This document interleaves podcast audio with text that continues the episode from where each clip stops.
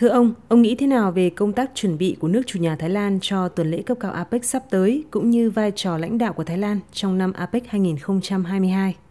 Looking at how Thailand was preparing for APEC, the country obviously seems very excited to host Nhìn vào cách Thái Lan chuẩn bị cho tuần lễ cấp cao APEC 2022, có thể thấy nước này đặt kỳ vọng khi là chủ nhà của sự kiện quan trọng này. Thái Lan mong muốn ghi dấu ấn, qua đó nâng cao vai trò, vị thế của nước này trong khu vực và trên trường quốc tế. Bên cạnh đó, cương vị nước chủ nhà APEC giúp Thái Lan có cơ hội tốt để lồng ghép thúc đẩy thảo luận những vấn đề mà nước này có lợi ích. Xuất phát từ ý nghĩa đó, trong nhiều tháng qua, Thái Lan đã tích cực chuẩn bị chu đáo về mọi mặt để đảm bảo tổ chức tuần lễ cấp cao APEC thành công. Trong đó, chính phủ Thái Lan đặc biệt chú trọng công tác đảm bảo an ninh, an toàn cho sự kiện cũng như cho các đoàn đại biểu tham dự. Theo ông, những nội dung nghị sự chính sẽ được đưa ra thảo luận tại tuần lễ cấp cao APEC là gì? Và trong bối cảnh tình hình thế giới, khu vực hiện nay diễn biến tương đối phức tạp, hợp tác APEC sẽ có vai trò như thế nào trong nỗ lực thúc đẩy phục hồi kinh tế giai đoạn hậu COVID-19? Well, if you look at the state of the world today, the economy is on everybody's mind. Uh, the coronavirus pandemic has hit. Nếu xem xét tình hình thế giới trong bối cảnh hiện nay, kinh tế là vấn đề được tất cả mọi người quan tâm. Đại dịch COVID-19 đã tác động nặng nề tới cả khu vực Đông Nam Á và các khu vực khác trên thế giới. Chưa kịp lấy lại đà phục hồi sau đại dịch COVID-19, thế giới lại đối mặt với nhiều thách thức khác, trong đó xung đột Nga-Ukraine gây ra nhiều hệ lụy như cuộc khủng hoảng năng lượng ở châu Âu, làm cản trở quá trình phục hồi.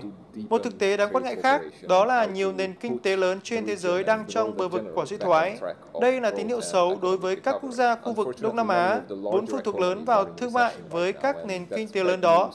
Thậm chí, mặc dù các quốc gia Đông Nam Á như Thái Lan không trực tiếp liên quan đến các sự kiện ở châu Âu, song việc châu Âu đang phải đối mặt với những khó khăn cũng sẽ gây ra những hệ lụy đối với Thái Lan về thương mại và du lịch, vốn là những động lực quan trọng đóng góp vào quá trình phục hồi kinh tế của xứ sở chùa vàng. Do đó, tôi cho rằng chủ đề chính sẽ được tất cả các nền kinh tế thành viên quan tâm thảo luận tại tuần lễ cấp cao APEC lần này sẽ là vấn đề kinh tế và làm thế nào để giải quyết những khó khăn, thách thức kinh tế hiện nay, qua đó thúc đẩy hơn nữa hợp tác về thương mại, đầu tư, đưa kinh tế khu vực APEC và thế giới phát triển trở lại đúng hướng.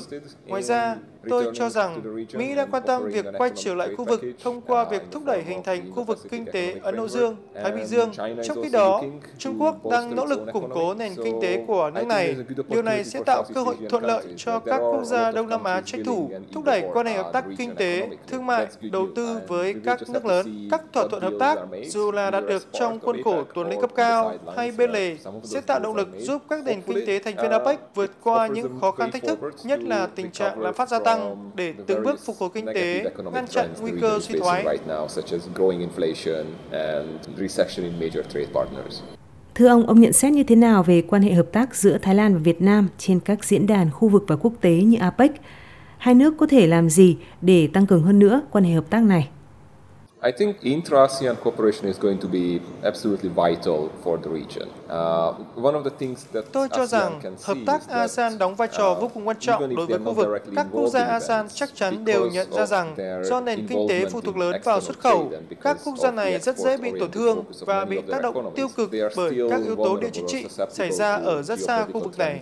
Tuy nhiên, điều này cũng sẽ tạo ra cơ hội mới cho Việt Nam, Thái Lan nói riêng và các quốc gia ASEAN nói chung khi họ phải tìm kiếm phương thức để làm sâu sắc thêm sự hợp tác kinh tế bởi suy cho cùng, tất cả các quốc gia đều đang ở trên cùng một con thuyền phục hồi kinh tế. Theo tôi, Phương thức phục hồi đáng tin cậy nhất cho khu vực là thúc đẩy hơn nữa hợp tác và thương mại giữa các quốc gia Đông Nam Á. ASEAN có một thị trường nội khối mạnh mẽ, cho phép các quốc gia trong khối tự bảo vệ mình ở một mức độ nhất định trước các xu thế địa chính trị. Và về cơ bản, nếu chúng ta nhìn vào khu vực Đông Nam Á, vận mệnh của tất cả các quốc gia đều gắn kết với nhau.